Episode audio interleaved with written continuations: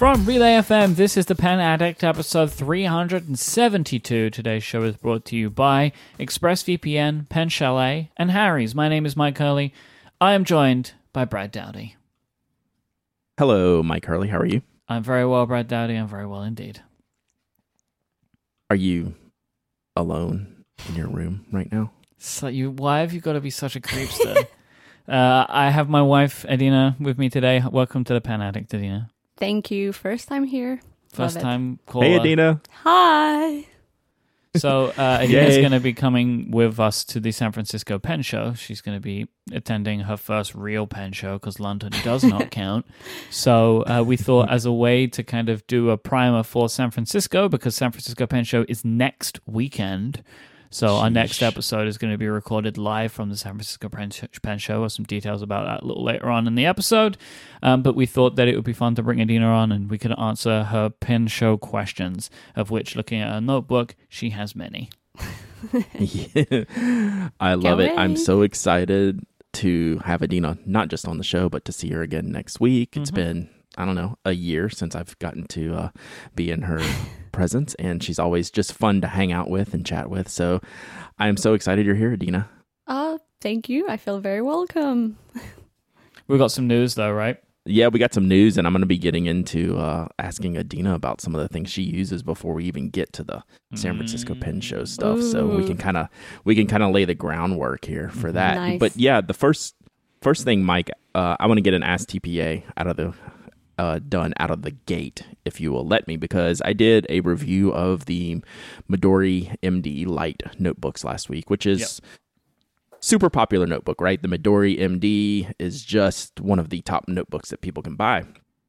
And it started coming up probably a couple weeks before I did my review of it, that Midori, the question was posed in the general sense, is Midori changing to an F-size notebook? So here's the question from Warehouse 40. I heard Midori is switching to F-size notebooks. Could you explain those sizes? Are they no longer producing A-size notebooks? So that's a stretch. Some of their notebook lineup is going to what's called an F size, and we're going to get into that in a minute. F size. But I have, as you can imagine, Mike, I have things to say about I don't even know what F size is. Yeah, I've never heard of it before. And the rest of the world. Okay. So just to give the big picture, Midori MD does so many sizes you can't keep up with. And then within those styles and sizes, they also do different paper types, specifically their standard paper, and then they have what's called a cotton paper. Okay. Cotton. So their standard lineup has all kinds of A sizes, all kinds of B sizes for that fit in those international standards. And it's just like, you look at the product offerings and like the number of SKUs is just kind of crazy. And then the cotton paper is something like a bunch of fountain pen lovers have really latched onto in our community. Like, it's a really quality, fun, cool paper to use. That's the lineup that is changing to the F size. And they were formerly made in the A size. Now they're going to the F size. So your question is, what is the F size? This frustrates me so much. Adina, I am a very well-known, I have a stance where I believe in standards, right? Paper, international paper sizes, A's, B's, C's, and I enjoy those standards, and I enjoy companies who live within those standards. Although nobody really actually does. Right. So this is the thing. We went on this kind of quest a while ago. There is, even though there are standards, no company makes them. Yeah. Like they say, like even me, right? Like I've made like an A5 notebook. It's like kind of A5. It's like there's always like a little bit off that nobody actually fits to those sizes. Yeah. I guess people always think like, oh, what would fit between my keyboard and me? What would fit in my pocket? But no, they don't think about standards. It's more that like standards. The general, like what was something? Even if somebody says they have an A5 notebook, there's always some variance. Yeah. Right. But you standardize around a general size, which is what these companies do. Yeah. And what gets me so bent out of shape, Adina, is that I actually make products for the notebooks to fit in. Oh, I see why now. Yeah. So I have a little special place in the seventh circle for those who just don't do it right. And so, yeah. I linked Midori's MD Cotton page for those two who are interested to read on. And based on what they say, the sizes of MD Notebook Cotton have been optimized for drawing, with the range now featuring FO size, F2 size, and an F3 variant. Incidentally, and this is all coming from Midori, the F stands for figure. This French standard is based on the golden ratio for portraits and other pictures. I think they're making this up completely. That does sound like a really convenient lie. Mm. Yeah. I mean, it sounds like, okay, we're going to kind of direct the traffic to, this is our stance of what the F size is. I think that's made up. Because when you go look at paper standards, which I look at too much, you can get A, B, and C sizes pretty regularly from any paper vendor, right? Like any paper source is going to list like these international standards. Yep. And none of them list F. But if you go to the Wikipedia page, which you know is true, Mike, you go to the Wikipedia page, they have all kinds of sizes outside of A, B, and C. They even have F0 through F10 sized. But they call that, there's a chart on there for the dimensions of F0 through F10. The header of that chart calls it a hypothetic. I've never heard this word before, but I'm guessing it has to do with hypothetical or pretend, not like, official that just sizes. Mean it doesn't actually exist? Like, I don't understand. Right.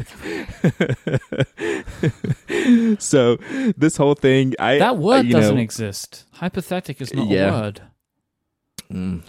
So I have more fun with this type of stuff than I should. It's really not that big of a deal. It's just more of a fun annoyance. But the problem is I get the emails and tweets saying, Midori switching to F.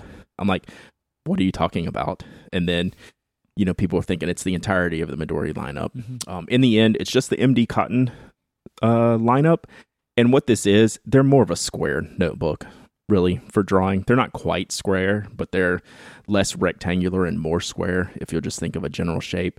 But it's just, you know, Midori has so many products, and that's something I didn't even cover in my review, and I meant to, is like in my notes to cover, that it's really hard to decide, and they're making it harder with this, but I don't know. It's just one of those little hills that I'll die on unfairly with paper standards and other standards like that.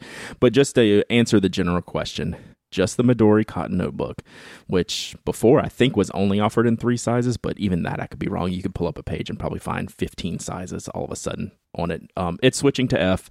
The standard notebooks, like I reviewed the other day, those are staying in the A and B ranges. So hopefully that's it for now. But I just had to talk about this because it's just right up my alley, Mike, just to complain about. Relay FM membership. We did it. We did the thing. We built Lego. It took 4.5 hours to build the San Francisco architectural Lego set. This episode is now available for Relay FM members. There is a link at the very top of the show notes which says, like, to click here to become a Relay FM member and support this show. You should do that, and you will get a bunch of amazing perks, monthly bonuses. There's like monthly host crossover show called Fusion, which is wonderful. There's a monthly behind-the-scenes newsletter, but you also get all of the Relay FM bonus specials. And this year's Pen Addict special is 4.5 hours long, so you're definitely going to get your money's worth. If you would like to hear 4.5 hours of me saying 2x4 flat piece dark green to Brad, then we've got it for you. This one did not feature as many explosive moments as the previous one, but there is a general sense of frustration throughout about 3 hours of it. It was actually, we had a lot of fun building it together. It was not easy. This was a much more complex set than the London set was, I think. So yeah, please go and check it out. And if you decide to, which I think people should, I think it's fun, buy the set and try and build it along with my instructions themselves. Washing machines, pipe hole pieces, all that. Well, the best thing about building Lego with Brad for 4.5 hours is by the end of it, we have developed a new way of communicating, like just a brand new language. It's wonderful. Yeah, we'll put a hypothetic wiki page up with our new terminology. I think we could standardize on this. So you click the link in the show notes, or go to relay.fm/penaddict or relay.fm/membership. There's many ways to find out more and to sign up and become a Relay FM member, and you will get this along with all of the many other bonuses that we offer. Thank you so much to everyone that has signed up. Please keep signing up.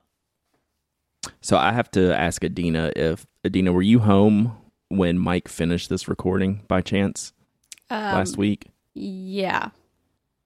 Yeah, I think I was. Did you want to be around him when he was done? I think I had no... I only had like half an hour until I had to go do another show. Yeah, so I didn't see much of Mike, but I That day was a disaster. It was a blowout. That was good. He seemed stressed. Yes, I was. For various reasons. Yeah, I lost many hours that day. Yeah, I'm glad Mary Beth wasn't home when I was done, because I finished and I just like, whew, I just had to like sit down and not talk to anyone and just like kind of recuperate and like recalibrate everything. And that night, Mike, I couldn't go to sleep because my shoulder and neck were like sore because I had hunched over in like a different position than I normally podcast in, right? Injury. So I'm hunched over, yeah. So that's like a real thing. It's like a Lego injury. Oh, yeah. It's like, you know, that's rough. Why I never build sets in full now, because they hurt me. Yeah, yeah. But the feedback has been awesome. It continues to boggle my mind, the feedback we get on this episode. So thank you all for those who supported the Relay FM membership and have listened to this episode and reached out to us and have gone down the path of actually buying this set and are going to build it based on Mike's instructions. We've already seen that. We haven't seen any results yet, but we have people that are starting to work on them now, so I'm sure we'll see those soon. But just fantastic. I love it. It was worth every minute of it. Talking about something you love. New Blackwing. Yeah, speaking of worth every minute of it, I'll never forget when Blackwing decided to do this. I guess we're 3 years into it now. They did like this little montage video, like when they launched the Blackwing volume subscription, and number 42 came up in it. And number 42 is very important to me, being the baseball fan that I am, and being hopefully the good citizen that I am, that it represents Jackie Robinson, who broke the race color barrier in baseball. It's like one of the biggest numbers, most important numbers in my life. I love Jackie Robinson. I love his story. When I do the Pen Addict members with the Refill newsletter every quarter, I donate to a charity. I've donated to the Jackie Robinson Foundation several times over the years. It's just one of my favorite favorite charities to support. And so finally we got the Jackie Robinson edition, and like I was excited to finally see this come into existence. I've been waiting for this for a long time. I had to wait through the Yankees edition, the Joe DiMaggio edition, which actually I was a little bit concerned I may not ever get my 42 edition, but it's here and it's awesome. It's really simple for Blackwing in their design, which I kind of like for this edition. It's a white barrel. It has Dodger blue print. It has like a Dodger blue eraser, and then a red 42, which makes the number really stand out, which that's their whole thing with these volumes editions, right? They're about numbers, and there's rarely a more important number in my life just on a day-to-day basis than 42. So I love it. The only knock on it from a personal perspective is the core is the balanced core, which is the pearl core, which is not my favorite. I like firm or extra firm, but hey, I got my 42 pencil. I'll use it. It looks cool. I'm all about it. So love it. 42 is important to a lot of people, right? Yeah, at 42, it means a lot of things to a lot of different people. The answer to life, the universe, and everything, isn't it? It's life, the universe, and everything. Yep. It's also a prime number, which is very popular when people pick out their things, like Retro 51 numbers. So 42 has a lot of different meanings to a lot of different people, and mine is definitely baseball, and it's just cool. This was an about time edition. Right. We knew it was coming. It had to come. And they did a good job with it, so that's what I'm mostly happy with. That said, Mike, before this even edition was announced, like we talked about, kind of like subscription overload, I went in and canceled my subscription, like to not renew. Like I think I have two more. I have this one and two more to Oh, sorry, 42 is not a prime number. That was about to correct you. Yeah, everyone in the chat room is really upset right now. Sorry, I messed that up. I don't know what I was thinking. That's really bad. But yeah, so sorry, chat room. I upsetted you, and I upsetted the whole internet, so I'll get more email about this. This could be a problem for you later on. Yeah, it will be. That's fine. I can deal with it. Yeah, this is not my first problem. So yeah, my subscription, I've stopped it. I'm going to stop my Field Notes subscription. It's just a lot. It's a lot of pencils. So, you know, it's cool. I'll keep buying them if I find them. Oh, I'm getting this one and like two more. Like, you know, it was already paid for like, you know, one or two editions ago, right? So you pay like annually. So just when the annual thing is just not going to renew. So yeah. I'm cool with that. I'll just pick up the editions that I like the 42, not a prime number edition. All right, today's show is brought to you by ExpressVPN. When you're preparing to travel abroad this summer, like we all are, well, I'm traveling abroad, Brad is traveling, there will be lots of things on your checklist. But there's one very important thing that could be missing, and that is the app that's going to keep you safe and secure when you're surfing the web online. That is ExpressVPN. ExpressVPN doesn't just encrypt your data while you surf the internet on public airport and hotel Wi-Fi. It also lets you stream and access content that normally would have been blocked in that country, so you can unblock all of your favorite websites and browse as if you were at home. With ExpressVPN's powerful encryption, your data will be secured. It's super easy to use and it runs in the background. You just download the app, click to connect, and you are protected. It uses new cutting-edge technology called Trusted Server to make sure that there's no logs of what you're doing online, and it costs less than $7 a month and comes with a 30-day money-back guarantee. I'm going to be going to hotel after hotel over the next couple of weeks, and I will be using ExpressVPN to make sure that I have a connection that I feel comfortable using. I love it because everything stays nice and speedy too, so it's wonderful. Don't travel this summer without downloading ExpressVPN. Protect your online activity today and find out how you can get 3 months for free at expressvpn.com/penaddict. That's expressvpn.com/penaddict for 3 months free of a one-year package. Go there right now. It's one more thing off your summer or packing checklist. Once again, that is expressvpn.com/penaddict. Our thanks to ExpressVPN for their support of this show and all of Relay FM. All right, I've got a story for you. All right, I'm ready. So, some weeks ago, Adina found a store in London, randomly, called Choosing Keeping. And she poked around it and was, really impressed with it, right? You liked it when you went there? Oh, I loved it. I wanted to buy everything. And I was worried a bit that I didn't understand what everything is for. So I wanted to get you in there. So we were in London. I was buying a fancy suit for our big live show that we're doing in San Francisco. And I wanted to go and take a look at Choosing Keeping. So the store, it's in London. They recently moved into a larger space. But I was kind of poking around and I was very pleasantly surprised at the products that they were carrying. So I'm walking down this kind of line and I'm seeing, oh, okay, they have Life Notebooks. That's an interesting thing to see, right? They're not everywhere. So I'm like, oh, that's kind of cool. Oh, how cool. And I'm like, hang on a minute. Then they have Tomoe River Paper notebooks and Midori notebooks. And I'm like, what is going on in this store? Right? They have everything. And I was genuinely really surprised about it because the collection, even just of paper that they had, I feel like I have not seen in many shops, let alone a shop in London, right? It felt like this was a surprise to me because you typically don't see. Oh, they also had Nemosine. Nemosine? Yeah. Yeah, Nemosine. They had Nemosine notebooks. They have all the stuff on their website, right? So you could see the brands that they carry. But I was super surprised by it because you just didn't not to see this stuff very much. Then I turned around and saw their fountain pen cabinet. And they had Pilots, they had Sailors, they had Platinum pens. I was like, wow, this is kind of wild.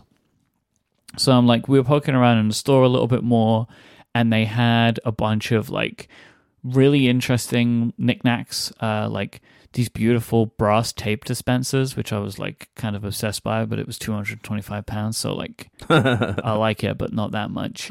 And so yeah, we're poking around in the store. They had all these great inks. Again, it's they had really great ink. I'm like, how is this happening? right? Like, why is this little store, like, why does it have all of these? Like, it had some Sailor inks in it. I can't, and there were some other brands that I don't remember the name of off the top of my head, but they were like Japanese brands that I've heard you mention before, right? Mm-hmm, mm-hmm. So I was like, I started talking to someone, one of the people in the store, because they could see that I was more interested and intrigued than the average person. Right? Like they also like they had like a really great Kaweco kind of exhibit, I would call it. They had like mm-hmm. every Kaweco pen you could ask for. They had a bunch of Lamy pens. They had all of the special editions and stuff like that. But they, even though they had those, they were not like put at the front like a lot of pen stores would, right? Like they were putting their Japanese pens at the front and then their German pens kind of towards the back. As so it like, should be in a good store. Exactly. I didn't want to say that, but that's 100% true. So I was like looking and I was like saying like, oh, so what is this all about? Like I was saying, you have like a very, very good stock of paper, especially, right? Like every brand that I would want to see represented from Japan is here. Even the same with pens, right? They didn't have a huge collection, but they had a few really interesting models of a bunch of like the best. And the woman was saying to me that basically their idea is they don't want to stock everything. They just want to stock the best of what they do. And I was like, well, you did it. Congratulations. Right? Like you 100% nailed it. Now, there's part of the story that I missed out so far, which was when I was looking in the display case at the Platinums, and I came across a pen that I've never seen before, the Platinum #3776 Urushi Raden Galaxy. Urushi Raden Galaxy. I'd have to look at it. Yeah, I'd never seen this pen before. But I took one look at it and fell in love with it. All right, so I'm going to need a link to this. So I put it in the chat room. Okay. So you can take a look. It is stunning. It is an Urushi 3776 with abalone shell, gold furniture. It was unbelievable. Ooh, yeah. Yeah. And the price that they told me was in line with the price that I would get from someone like the Nibsmith, right? Which I was also really surprised about. They were not charging MSRP. Interesting. At all. Like it was a very, very good price. It was a price so good that I kind of felt like maybe they didn't know what they had on hand. It was basically in line of what I would pay from someone like Dan Smith if translated into pounds. It was about 650 pounds, which I was really very pleased with for a pen that I immediately fell in love with. Like I picked it up, took a look at it. I bought it, right, is what I'm saying. Right? Adina's sitting right there, Mike. Yes, I have it in my hand right now. The funny thing is, this is 1 week away from a pen show. Exactly. Right? He did the whole dance. Oh, I'll take another look around the store and then decide. Yeah, he was telling that to the... Yeah, it was bought in his heart already. Yeah, exactly. I immediately fell in love with it. I'm being asked in the chat room what nib. Now, this is where the story continues. Oh, boy. This is a story time. I love it. So I was given a medium. They had a medium, basically. And I was like, all right, I have a broad already in my 3776 Nice Lilas. So I was like, great, I'll get a medium nib.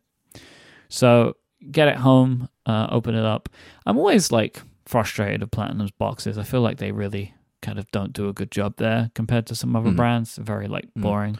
But there is like a whole other question, which I'm not sure about. It's like, I don't even know what to put. Ink to put in a pen like this, because there's so many colors going on, right? Like what ink do you put in a Raden pen? Like, right. I feel like I would want to put a shimmer ink in it, but I'm too scared to put a shimmer ink in this Urushi pen that I just purchased. I think of this as my 3/4 Nakaya, by the way. Okay. That's where I am with this pen. It's like 3/4 of the way in like quality and price, I think, to a Nakaya. Yeah. So I fill it and I'm playing it around and I'm scribbling with it, and the nib broke. Wait, you need to explain that further. Okay. The okay, so I need the terminology from you a little bit because I struggle with it. The very tip of the nib, right?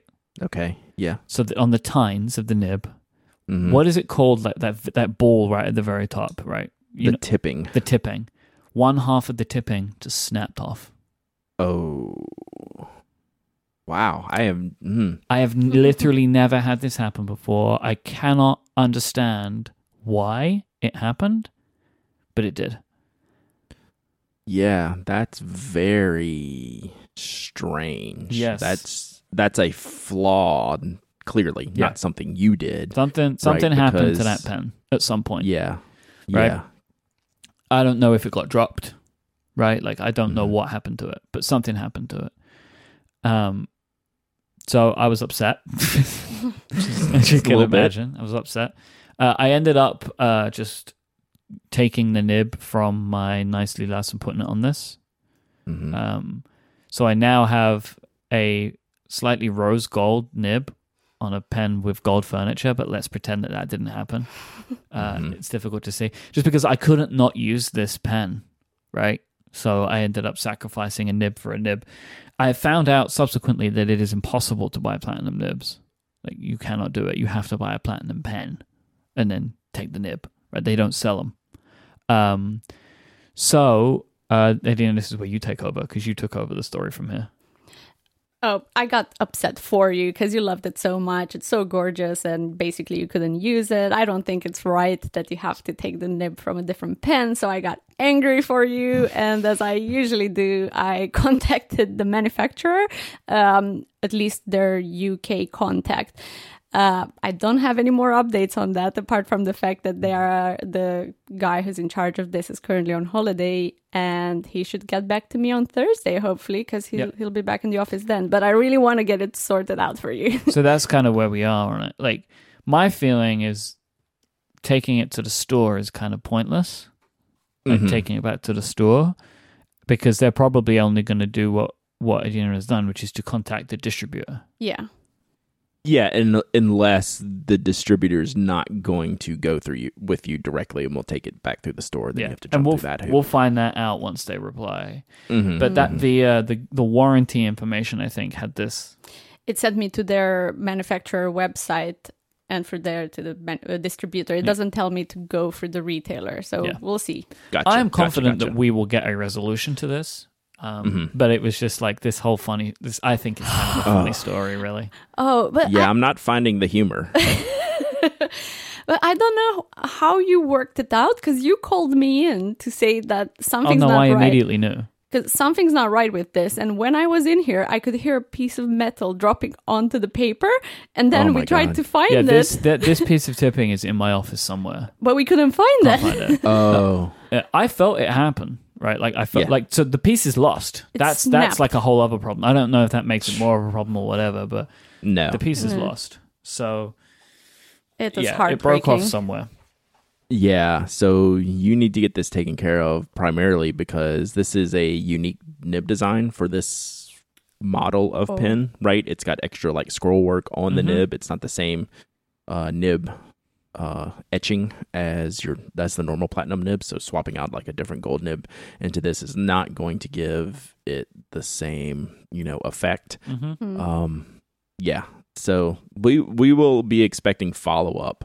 This is going to be I'm sure story. This is going to be a thing story, but because I'm upset for you. Exactly. I am trying to. Well, the other thing is that it's an 18-karat nib, and I don't have an 18-karat nib now, right? Like it's not only that, it's also like a more expensive nib anyway, right? So I don't know what the resolution to this is going to be. I know what I want it to be, but I am trying to just like not worry about it for now, like because I love the broad nib that was in my Nicely Lass. It's one of my favorite pens, so giving it a home upgrade for a little bit is not the worst thing that's happened to me, but I do basically I will be really annoyed if we do not come to some kind of resolution. Like where we are right now is like, okay, we're just gonna wait and see how the distributor is gonna fix this, not if right, and then I'll start to get different types of feelings. But where I am right now is like, all right, this is where we are, right? Like the pen, the original nib is broken. I can still use the pen.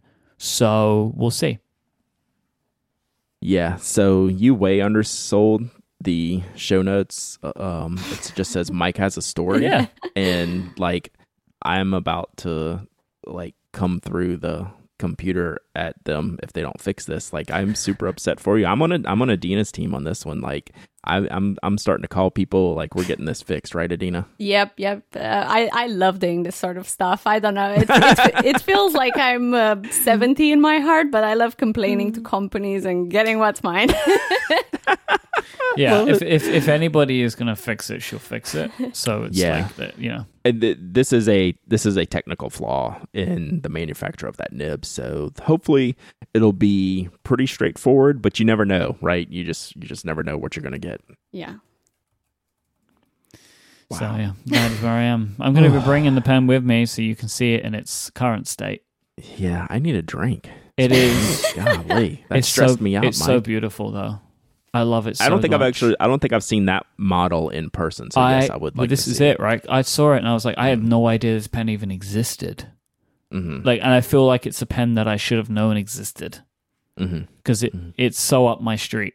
This for me, like genuinely, this excites me more than a lot of Nakayas that I've seen, which it should for the price. I mean, it's effectively the same in some instances, but and like you know, a lot of the technique is here, right? Like it's an Urushi pen, and it's got this beautiful like signature on it as well, which I love. And yeah, I'm into it big time.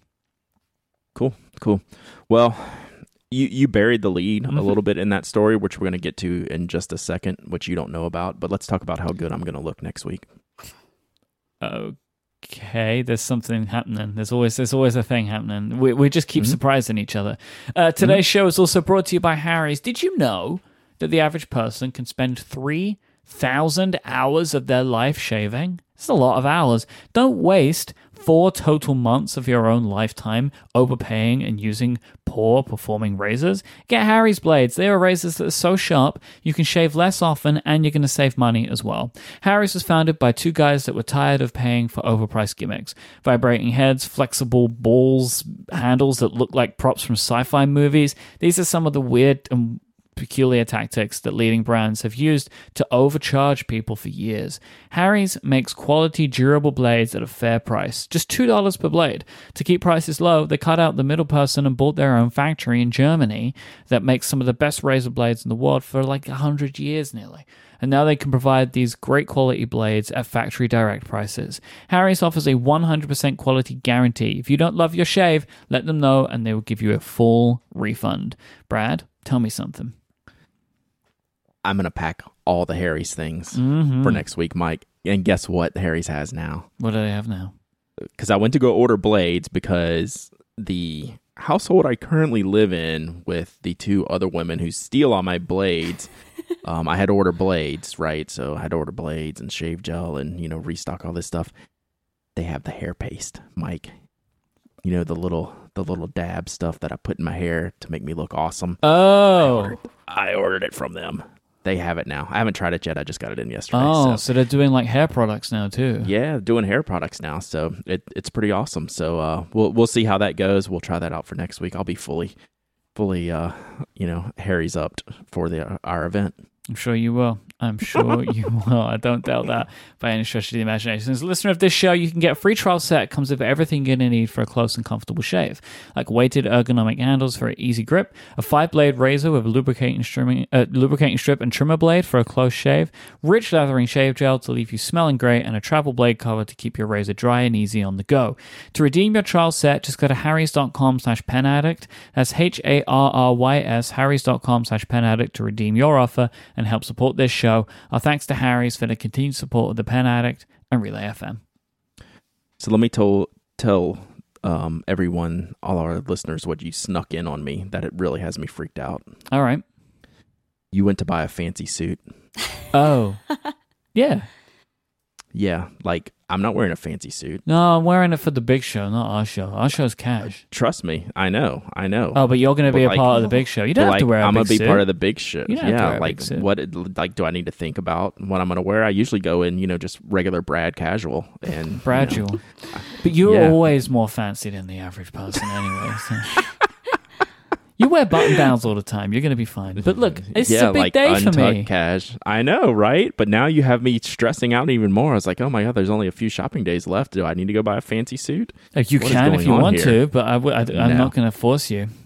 Yeah, that's not going to happen. Okay. So. San Francisco Pen Show time. Yeah, let's go. I'm ready. Almost. Right. So we're going to be at the San Francisco Pen Show all of next weekend. Show opens Friday. Show opens Friday through Sunday. Friday through to Sunday.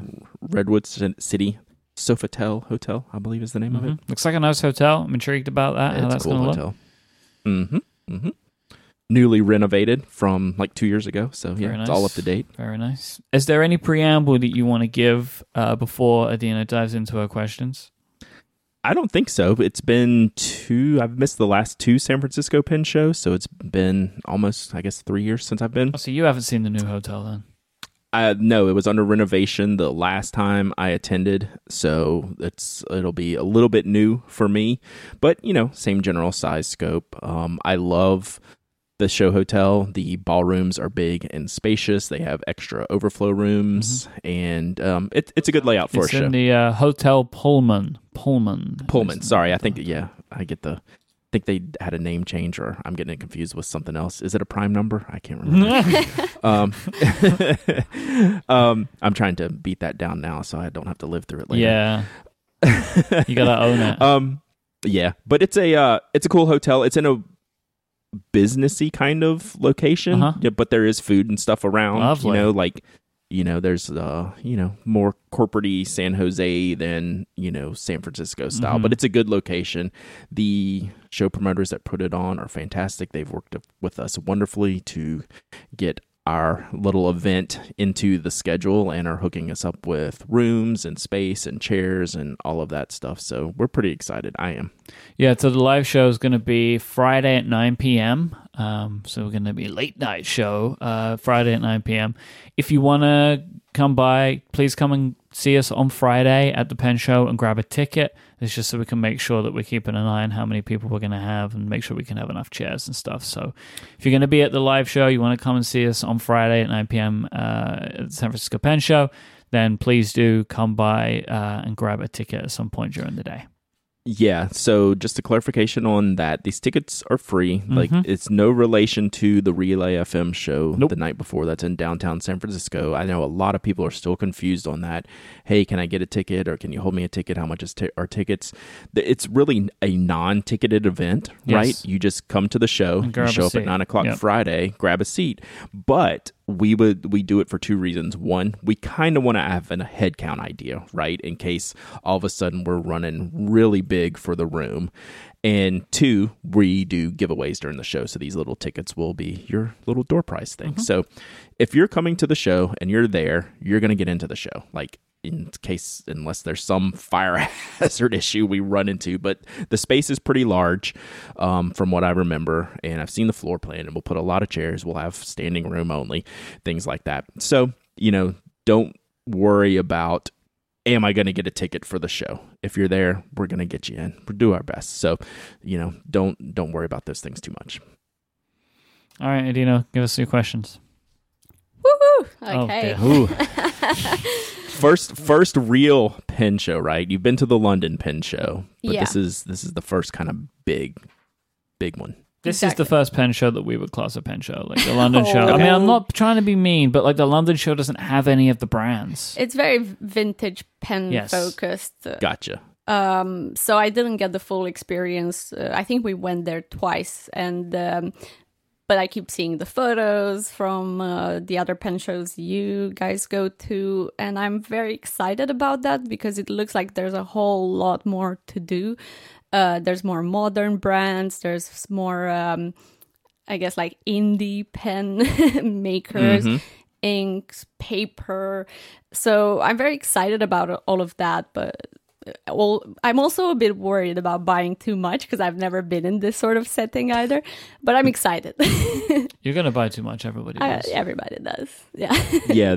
It's a pretty safe bet that at the San Francisco Pen Show are where budgets go awry between Washington, D.C. and San Francisco, because you get such a huge list of kind of what you mentioned. You get a lot more independent makers, and you get a lot of vendors who travel from the Far East to attend that you won't, you're not going to get in London, and I'm not going to get like on DC on the East Coast, right? That's just a longer trip a lot of times. So it's hard to make a budget for San Francisco because there's just so much cool stuff you're going to run into. What budget do you two have in mind? No, we're not going in there. It's going to go over anyway. You see, the thing is, we used to budget. We don't budget. I don't think I've ever... Yeah, it's been years since I've gone in with a hard number to a pen show, but I've also never gone like completely dumb at a pen show, so I'm not overly concerned about it. Like, I know mentally where, like, what my breaking point is, and like, I have no intention of going there this year. Like, I'll find something that I didn't expect to buy and buy it, but in general I'm just not going to go crazy just because I don't need like all the things, but I'm sure I'll find definitely some things that I wasn't planning on getting. Yeah, like one of the reasons that like me and Brad don't budget anymore is because our collections are so large, we don't see as many things to fill them as we used to. So, like, that's one of the big things, like, for me that over time is I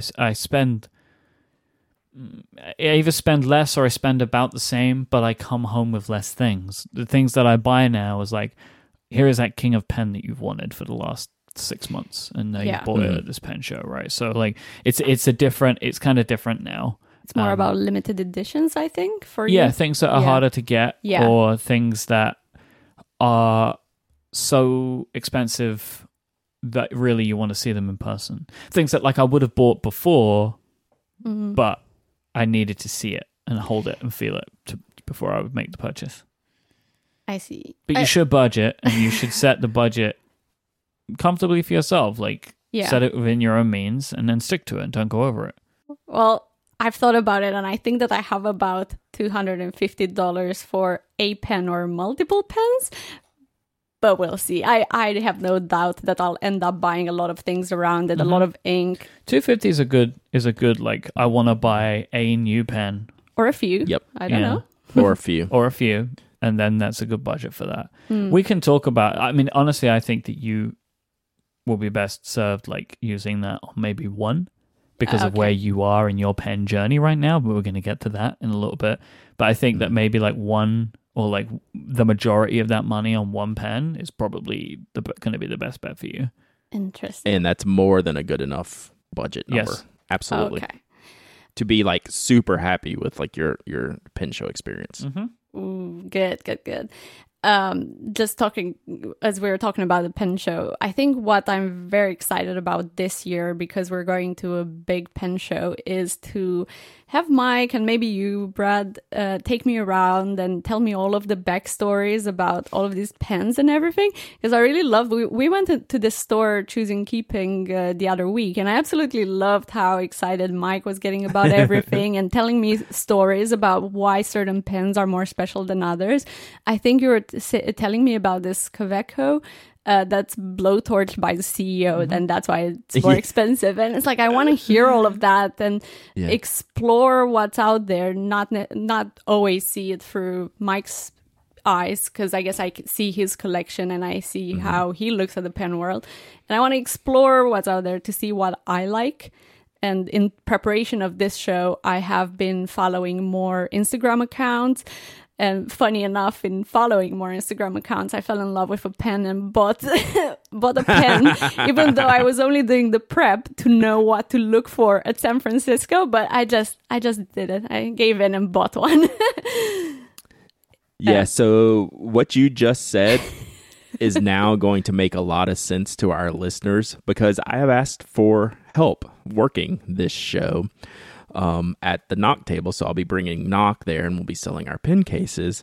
But this is one of those shows where I don't want to be tied up behind the table all the time, because I have other friends coming to the show like you who I want to take around and show and share, you know, my love for all of these products and meet these really interesting people who are making like really cool stuff, and, you know, that you don't always get to see, or you get to see it like on Instagram and get to check it out in person. And you get to, you know, maybe learn the stories behind someone like Bungbox, who Mike and I have been a fan of for years, and I've gotten to meet them, you know, in different shows, and get to talk to Daryl, who makes Masubi notebooks, and why he, you know, he makes these notebooks and all these different stories. And I want to have that opportunity to spend some time with you and our other friends who might be attending this show, to kind of give you like that full experience of what the show's about, especially since you're going to be there multiple days, right? Yeah. You're not just, you know, going to be like an attendee who's just going to have to come Saturday afternoon and kind of, you know,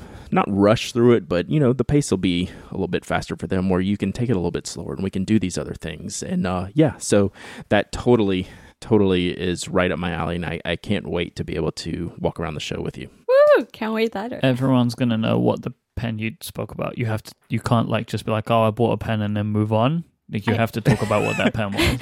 I have to. Yeah, that's not how this show works. Yeah, you can't just be like, oh, I bought something and then never talk about it. So just to understand what an amazing purchase this is for me, and the fact that I fell in love so hard that I let myself buy it, I have to put it in the context of the rest of my collection. So my other pens are a Pilot Metropolitan that I've replaced like 5 times because I constantly ruin them, but that's one that I found and loved. I found through this show and absolutely loved. That's why I keep replacing it. And the other one was the TWSBI Eco, again, also through this show at the same time, absolutely loved it. Then Mike also got me a few pens from other pen shows that he knew I would love, like the Pilot Kakuno and the Karandash 849 fountain pen.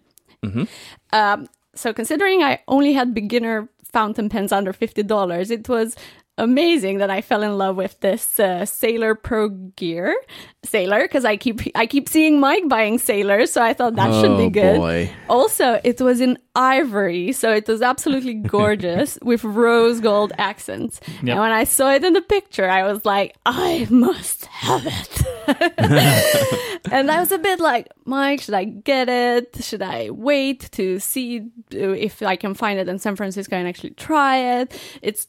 I think it was about $250 anyway, which is why I probably have this budget for the show still. But I just went in and bought it, and then I went through the fun experience of matching an ink with it. Which everybody wants to know what nib size you're using now on that pen. Generally, I love medium, but that one, it was in fine, so I just bought it. I do like to have the variety. I think I would have preferred it in medium, but I love the pen either way. It's beautiful. It's gorgeous. And the ink, what I put in it was Robert Oster's Rose Gilt Tint, which is absolutely gorgeous, and it works perfectly. Yeah, you're going to have a problem at the San Francisco Pen Show. No, don't tell me that. That's why I'm worried. I said I'm worried. So, hearing the way you talk about purchasing that pen is like everything to me. Like, I love hearing people find things that they love. Like, that's my jam. Like, that's what I do. That's what I enjoy the most. And yeah, we're gonna have to do a lot of walking and talking in the early days of the show, and just exploring, because there's gonna be so much. It's gonna be very, very overwhelming, which is always one of the challenges for a first pen show, especially of this size. This is a large show and it'll be very busy, but, you know, with that downside comes the benefits of seeing things you've never seen before in your life, and going, oh my gosh, I must have this, and then going to the next table going, oh my gosh, I must have this. That's what I'm worried about. Because I generally like to buy things for myself that I fall in love with, and it's very difficult to describe what it is that makes me fall in love with it. And in a pen world, it's so easy to fall in love with a lot of stuff. Yeah. So I don't know how I'll manage that. But okay, let me get into my questions. Right. So now that you know all of the pens that I have, what my pen collection is, I spent last night cleaning, flushing my pens, inking them, because I always see Mike doing that before pen shows. And while I was doing that, I was thinking, and then I asked Mike, and now I'm asking you as well, because he didn't answer to me. He wanted to keep it for the show. Why do you guys do that, especially if you don't go there to sell them? So I guess it's a couple reasons for me. One, I bring pens to a pen show for other people to try, so I want to make sure they're just like ready to go, right? So that they've been cleaned, that I know they're going to be in great condition, and you know they'll be able to take them out and write with them right away, and they might have some cool ink that you know really goes with the pen, and you know they'll comment on the ink or something like that. So like my perspective is a little bit different, but I think that's a lot of people that go to pen shows do that, because it is such a sharing and caring community to where like if you're going around shopping, like if me and you are going around shopping on Friday afternoon, right, and you see a pen you really like but you're not sure, and you test it at the table and you're still not sure, I can like go through the mental Rolodex in my head and say, oh, I know Anna has this pen. Let's go borrow hers for like 20 minutes and let you borrow it and write it. So I guess from that perspective, like the people who are bringing these pens, you know, we're doing it to help, you know, maybe educate someone who's, you know, never had this experience before. So you want them to have the most accurate experience with testing out one of those pens, right? Because then eventually you might be spending your money based on, you know, what I've let you borrow. So you want it to be right, you know, you want it to be good. And, you know, so you kind of get a good feel, because that's the other good thing about a show like this is there's almost an endless amount of pens for you to try outside of the show floor, right? And I'm not talking about like what's on the floor being sold. It's like we can find something that you have a question about, and I can go, here, try this. And then you go, oh, I love it. Oh, I hate it. And then now you have that information.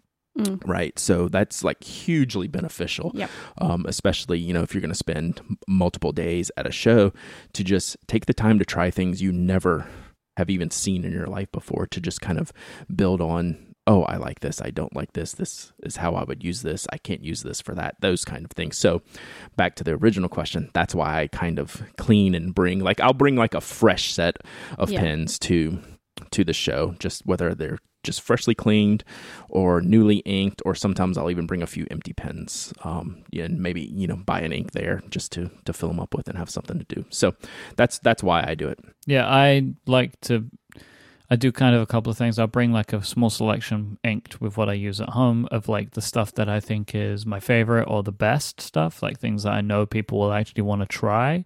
And then I'll bring a bunch of pens that I think people might want to see, but I empty them all out and clean them and put them in my suitcase. I just don't like having inked pens in my suitcase.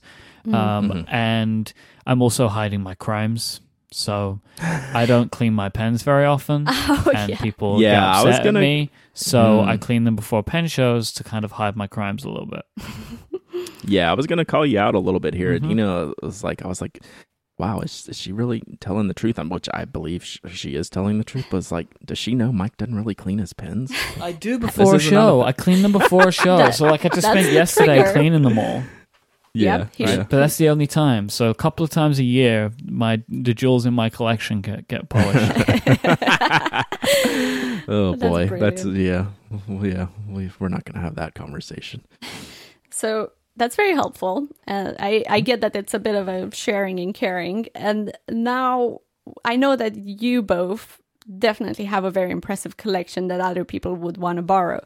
But what I'm curious about is whether I should actually bring my pens to the show and whether anyone will be interested in mine, because it feels a bit intimidating. Like everyone has expensive, fancy pens with good stories, and I have pens under $50 and the Sailor that propels me into a bit more of a cool group. Right. Well, I think you don't worry about that, right? They're your pens. These are the things that you love that work well for you. And you're also thinking about, you know, what I have these things. What can my future experiences be like? So I totally bring them, if nothing else, for your own experience to compare things to. You can say, here's why this is different. Also, to like talk to other people who might be in the same situation that you were in before you bought those pens, because there's going to be people there who are buying their first fountain pen ever. And you can say... Okay. Hey, I've tried this Pilot Metropolitan and I've tried this TWSBI Eco, and here's how they work for me and here's why I like them. Like, one of my favorite pens all time is the TWSBI Eco. Like, yeah. I like hand that pen out to share with people all the time because like I'm like, hey, check this out. Here's what you're missing. It's really crazy. So it doesn't really, you know, matter if you think like these are basic pens or everyone's got all these pens, because there's always someone else who is looking for the answers that you were looking for at one time. And it never ceases to amaze me how many first-time pen show attendees show up and how many people are coming to buy their first fountain pen. And then we get to have these conversations about, okay, what makes a good fountain pen and how, you know, what do you want to spend on a fountain pen if you have $25 to spend instead of $250 to spend, and what's the best choices there. So it's endless, the opportunity to like share your love for pens with other people in an environment like this. And it doesn't matter like what level you think you're on or anything like that. So don't let that intimidate you. And also, like, as somebody who's planning to take classes, you should have the equipment with you that you would then want to do that stuff with at home. I think it's really important. Good point. So yeah, that makes me feel way better about it.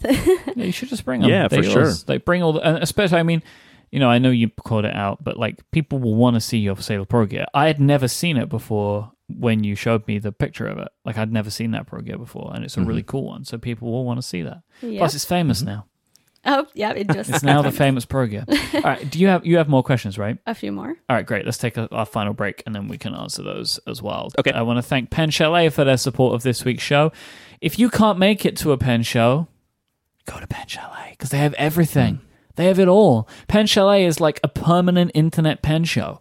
They sell all of your favorite brands. Pelican, Lamy, Pilot, Namiki, Sailor, Kaweco, and many more. They're adding new brands, new pens, new styles all the time. And they sell everything you're going to need, as well as fountain pens and ballpoints and roldables and mechanical pencils. They have ink and pen holders and refills and carrying cases. Everything. They have it all, and they do it with great prices. Pen Chalet try their best to keep everything at prices that they think are awesome, and they always are, and they're always running special discounts. You can always check that out. But as a Pen Addict listener, you know you can get a 10% off, which I'll tell you about in a minute as well. They do free shipping on orders of over $50 in the United States. They sell internationally as well and have great shipping rates. Pen Chalet has low prices on high-quality products, and they offer a 100% satisfaction guarantee. Go to penchalet.com, click the podcast link at the top of the website, and use the password PenAddict to get the code that you need to save 10% on anything at Pen Chalet at any time, and also to see what is available for Pen Addict listeners this week. And I was told by Ron that he will have various items, is what he told me, various items available for Pen Addict listeners this time. Yeah, this is a range, and it starts off with two Retro 51s that are priced well below what any normal price should be. He's got the Endless Recorder Pen Chalet notebooks, which are really cool, really neat products. He has an oldie but a goodie here. It's the Monte Grappa Copper Mule, which has always been one of my favorite pens that I've never actually owned. I like the shape and I like the feel, and I have other pens that kind of fill that need, but I've always liked that pen every time I've picked it up. It's at a crazy good price. So yeah, there's all kinds of things in here. So definitely go check out penchalet.com too, at some great prices as well. So go to penchalet.com, hit the podcast link at the top of the website, and use the password PenAddict to get your hands on these offers. Our thanks to Pen Chalet for their continued support of this show and Relay FM. All right, Adina, what else have you got for us? I only have a few more questions, but what would the pen show be? Like a Pen Addict episode without some pen recommendations, right? So I was wondering, based on what I seem to like, which is mostly Pilot, Sailor as well, TWSBI, what other pens could you recommend me to look at, or brands in between $50 and $250? Do you have anything off top of your mind? Yeah, I think Platinum's the clearancer here, and and Mike's got a few you can probably test out. But what they I've got have like done, 1.5 at the moment. True. Two pen bodies, one nib. What they have done over the past couple of years in that price point has been has kind of put all the other companies, you know, has got their eyes open and ears perked up because they're doing such a good job with their styles and the features that they offer and the quality of their nibs, except the one that Mike bought, are normally like their nibs are genuinely exquisite despite Mike's. Yeah, the nibs are amazing. They really are. There was this one that I know that had a problem, but when they don't snap off, they are like just absolutely unbelievable. Like there's just like a comfort level with some of the Platinum pens like that is unmatched. Like they're one of my favorite writers, and they come in cool styles that fit my personality, right? Like I'll generally, you know, want something a little bit wilder, you know, or bright or something like that. And, you know, that's kind of my favorite in there. And then second, I'd probably take a look at what Franklin Christoph does, because you can get a lot of like really wild colors. You can get a lot of very normal colors, and they offer so many shapes and sizes and the ability to actually try all those things to see how they fit your hand. Yeah, I want you to have the Franklin Christoph Pen Show experience, because I think it's something that everyone should go through at some point, where you basically, it's like a production line. They're going to be at San Francisco, I assume, right?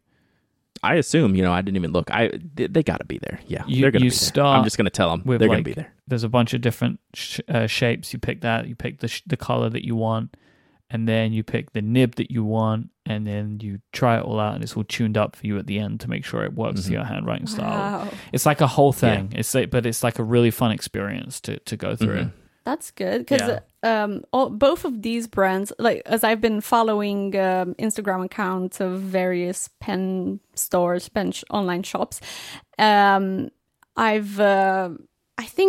what I keep coming back to is Franklin Christoph. I think that I kept sharing with Mike a few quite cool models. I think Platinum as well. Funnily enough, this Monte Grappa Fortuna Copper Mule, is it the one that was in the end? Yeah. I had it on my list. Yeah. I think so. It was a bit interesting. Mm. What other recommendations do you have? I'm very happy with them so far. Good. I was going to say Monte Grappa has been doing stuff that's very interesting to me personally for like my personal style. Recently, I haven't. I struggle with Monte Grappa. I do. Yeah. I really like their pen shapes and designs, but they typically do something on a pen that's like, oh, why did you do that? the one thing, yeah. And it's, a lot of the time, it's the logo. Yeah, but recently to me, it's been working better, and they're definitely in that price range for their steel nib models.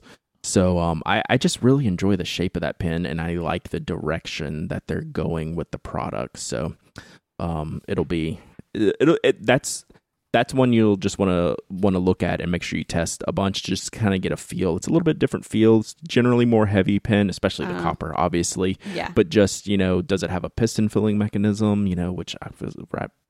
It increases the cost a little bit, and just how the pens feel, you know, does their general overall shape work with your hand?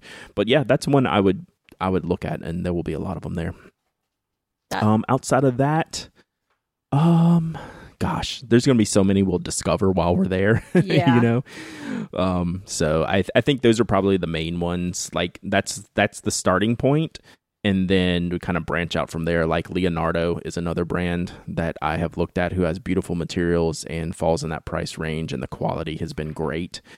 That's a pen you might enjoy as well. So we'll look at some of those. That's great. I've written all of these down. Thank you. But you're going to walk past tables and see colors and swirls that you've never seen before, and it's going to blow your mind. Like that's another thing that you can't prepare for. It's good to have a list to go back to. Like absolutely. I'm getting distracted. Yeah. Back to the list. Back to the budget. So let's say that I have these four brands to look at. I'll get distracted by other pens. I will settle on one pen, and I will want to buy it. But a lot of the times I find in these stores that, especially when you're buying a new one, you can't really give it the full writing test because they're never inked. So, and you might try a tester, I imagine, or someone else's, but it's tuned to someone else. So what do you do in those situations, especially when you're spending a lot of money on one pen? Oh, that's such a good question. And it really ends up just being a discussion about what your current experiences are with pens you already have in like compared to what this new pen is writing like, what it offers, what the nib's going to be like, how it's going to behave. And that's a hard thing for someone who's like brand new coming into a show to get that experience. Like you're in good hands because you have, you can come ask me or Mike and we can talk about why this pen is writing this way and does that meet your expectations? In general, a lot of it is just, you're just going to have to go with like that base information you get kind of quickly in testing out the pen, or if you're lucky enough to find it from someone else. But like, I think that's a very hard thing for someone who is new and inexperienced with fountain pens to commit to spending, that kind of money. And I've spent, 2 minutes scribbling, Brad is number one, on a piece of paper with a random ink, right? Yeah, random ink, everything. Yeah. It's tough with any purchase, there is always like a little leap of faith that you have to make. But you were at least in an environment at a pen show. The pen show is the best place to buy these pens because you at least get to hold them, where if you're buying them online, it can be a bit trickier. So like you're in the best possible place to make that kind of decision. That's true. Yeah. And the timing works. Like, that's why I always implore people, if they can, to at least try to stay overnight so you have the time to absorb like the education that you don't know you're getting but is actually taking place every time you pick up a pen, right? It's hard to do that if you're rushing through with 3 hours to spare on a Saturday afternoon. Your leap of faith is much, much larger than if you were there Friday, got to test some things out, got to talk to some people, went back Saturday, tried something out again, asked some more questions, and built that knowledge base to where you're comfortable doing that. So that's one of the things I recommend to first timers, and understand that that's not always the case where they have the ability to spend more than a few hours at a pen show, but it is a very valuable experience if you're able to. Yep. Good thing we're there all weekend. Yes, we are. Then I think that a significant trend that's been happening in the past years, or at least I've seen it through the pens that Mike has been purchasing, were these independent pen makers that really experiment and have fun with acrylic casings for pens, but they aren't the brands that I would know about necessarily, the huge ones, the Pilot and all of those guys.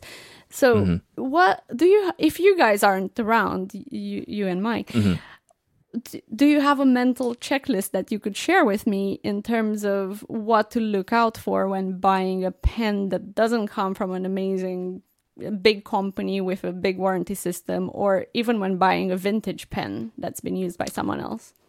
Yeah, golly, that's a good question. She's a thinker. Yeah, but I love it. It's super smart because there's two parts to this. There's the modern acrylic makers. Let's just categorize that, even though that's not fully accurate. And there's vintage. So let's just take these two things separately. So with the modern vintage makers, for example, there was one at the Raleigh Pen Show that I was at that I had never seen before, never seen his work before, never seen pictures of it, much less never had the chance to test any of their pens.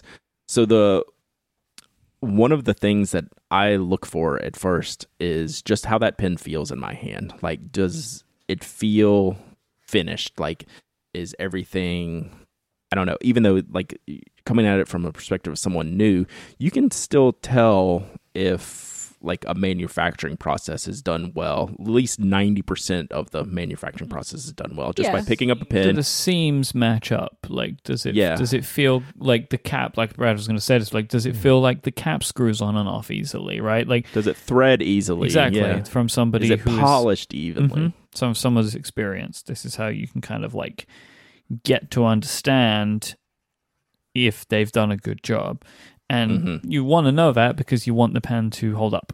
Yeah. Yeah. One of the good parameters that I look for as well is how much effort they put into their nib offerings. That is not like a cut and dried thing these days because there's lots of different options. But I want to know, are they taking the time to make sure I get a great writing experience with the nib? As in, if I make a purchase, are they going to make sure the nib is smooth and that it flows well and that it's adjusted correctly? Or am I just getting stock nib X in there? What is their level of care with my eventual writing experience, not just their craftsmanship with the barrel part, right? Because they're not making the nib. So how are they ensuring that I don't just get their wonderful artwork, that I'm actually going to get a great writing experience too? And you kind of see, if they believe in that level of experience, well, I feel more comfortable knowing that they put that much work into the pen barrel on the front end, right? Because it's like this one cohesive unit. So again, those are things that are super tough, like for very, very beginners. You got to go a little bit by feel. Yeah. Make sure that you're having a good conversation with, whoever you're purchasing from, that they like believe in their product, right? You have to have some faith in them as a maker that they're going to stand behind their product, even though they're not going to come out directly and say that. But you can tell by the conversation you have and say, oh, do you make all these pens? Where do you get your blanks from? And just kind of the natural flow of conversation, you start to paint, you start to get comfortable or maybe uncomfortable and you say, maybe this pen's not for me. I'm not real, totally content with how this is going. With vintage, it's a lot more about restoration because I'm not a vintage collector.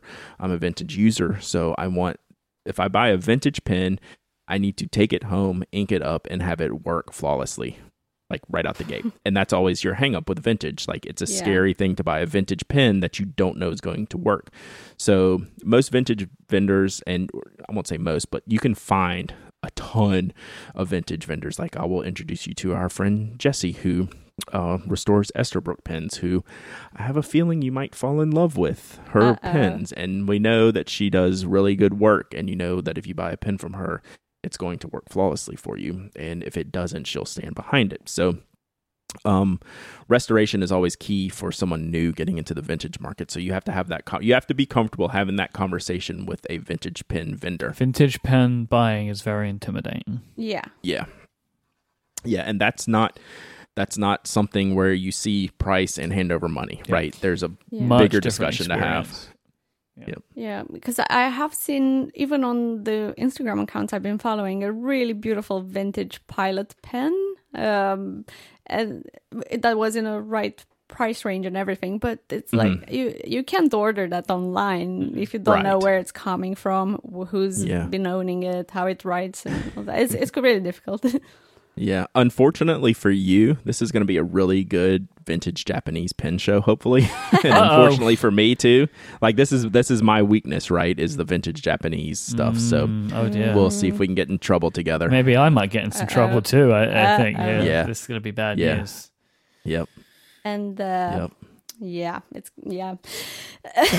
my final question.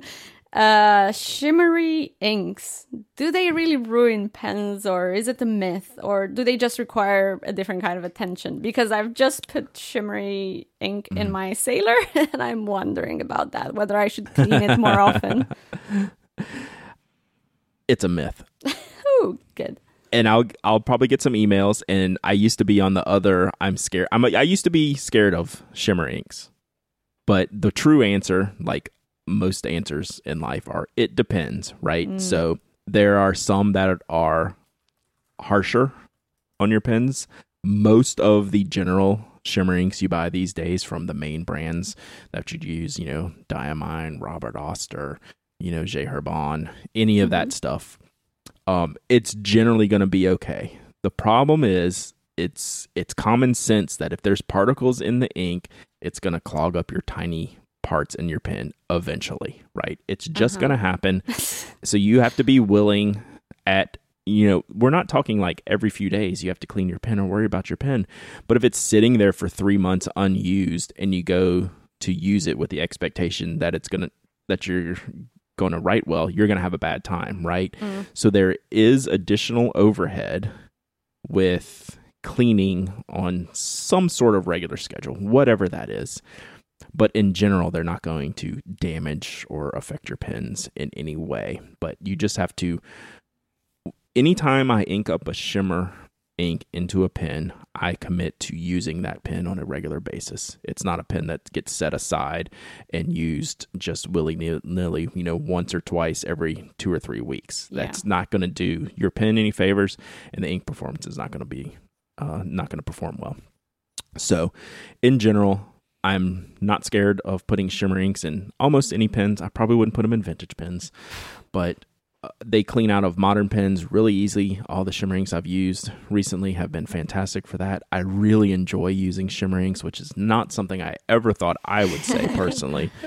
But they're kind of cool, and they do some cool stuff. You're just a big fancy boy, that's all. I am. I like my big fancy pens, mm-hmm. Mike, and my big fancy inks. Mm-hmm. And like I had to make sure, like it was just one of those thresholds that in this long journey that we have, hey, here's this new thing, seems kind of scary. I'm going to put particles in my pen and hope it works and not ruin anything. Well, it really doesn't. And they've been shockingly easy to clean for the most part. And I've never seen any. None have ever damaged any of my pens. I'm also very meticulous about cleaning them, not in like a crazy manner. Like I'll have it inked up for 4, 6, 8 weeks and clean it out without any issue and use it regularly. So okay. Don't be scared of the shimmer inks. Do put a little more thought into maintaining it than you would a regular pen. Perfect. I'll set up reminders every 2 months. Oh, wow. I can't trust myself. And don't trust Mike either. Don't trust me. That's why I don't use shimmer inks that often, because I just don't clean my pens. So they clean themselves if you leave it for long enough. So yeah, thank you so much. That's been incredibly educational, and I really look forward to the show. I really do. I cannot wait. This is going to be awesome. Mm-hmm. Do we have anything else we want to get to today? No, I think that's probably a wrap. You know, we have a couple of questions. I will allude to them, one of them, in just our little recap here as we outro the podcast. That's another non-word. Extra. That was a good word, but yeah, I'm very extra today. It's the opposite of intro, extra. Yeah. But there was a question about any after party, meetup, anything like that. We're there the whole weekend, Friday through Sunday. We're gonna have plenty of hangout time. You'll find me and Mike at the Nock table a lot. You'll find us wandering the show a lot. If you see me talking to someone singularly or in a group, stop and interrupt me to say hi. I'm telling you right now that's okay. Like we're there for a few days. I know you may only be there for a few hours, and if you want to come say hi to any of us, please. I am saying that completely honestly. Interrupt what I'm doing to tell me hi, because I want to say hi to you too. So nice. If you see me, run away. I don't want anything. No, I agree with Brad completely. Brad sets the great standard for us all. Understand, especially if you see me on Saturday, I'll be very tired because I am doing something I've never done before. I mean, guess you're doing it too, Brad. 2 live shows in 2 days, back to back. That is going to be a real experience. I hope that we see you at the Relay FM live show if you're coming out for that. But definitely, if you're going to be in San Francisco for the Pen Show, we hope that we'll see you at the Pen Addict live show on Friday night. Very excited about that. Thank you again, and we'll do this again next week, to all of our Kickstarter backers who helped make this possible for us to get out. I should say something about that. Can I real quick? Yes, this actually is an update. Yeah, I've started shipping the Burton cases. A lot of people already have them in hand. It's going to be a slow process. I've got about 300 cases in. I think I've shipped about 180 to 200 of them. So I'll probably ship one more day this week, and then it's going to be like a couple weeks. Like it'll be after San Francisco before the next batch goes in. So I'm shipping in backer order. So just hang tight. If you backed us and helped supported our wonderful adventures this year, your case will be coming as soon as I can get them out to you. I want to thank Adina for joining us. Do you have anywhere that you want to push people to? Like you can, you now have the floor. You have, what is it they say on Hot Ones? This camera, this camera, this camera. Tell the people what you've got going on in your life. I have an Instagram account. Oh, good. That's excellent. That's a good start. Do you want to tell people how to find that Instagram account? You can find me at Adina Hurley. There you go. Nice and easy to remember. Adina Hurley on Instagram. Brad is Pen Addict on Instagram, and I am iMike, I-M-Y-K-E. You can find Brad's work over at Nock.co, and penaddict.com. There you go. I got those in the wrong order. And Spoke Pen? What's the Spoke Pen URL? Yeah. SpokeDesign.com. There you go. So you can go and find that there. Thanks so much to our sponsors this week, the fine people over at ExpressVPN, Pen Chalet, and Harry's. We're going to be back next time. The episode will come out on Friday or Saturday next week because it will be the live episode, so we can't publish it before we've recorded it. So it's going to be out on Friday night or Saturday morning. We're hoping for Friday night, but this is a later time than we usually record, so I don't know what that one's how that's going to end up going, but so you can look out for it then. And so you'll hear from us then. We'll be back next time. Until then, say goodbye, everybody. Goodbye. Bye, everybody.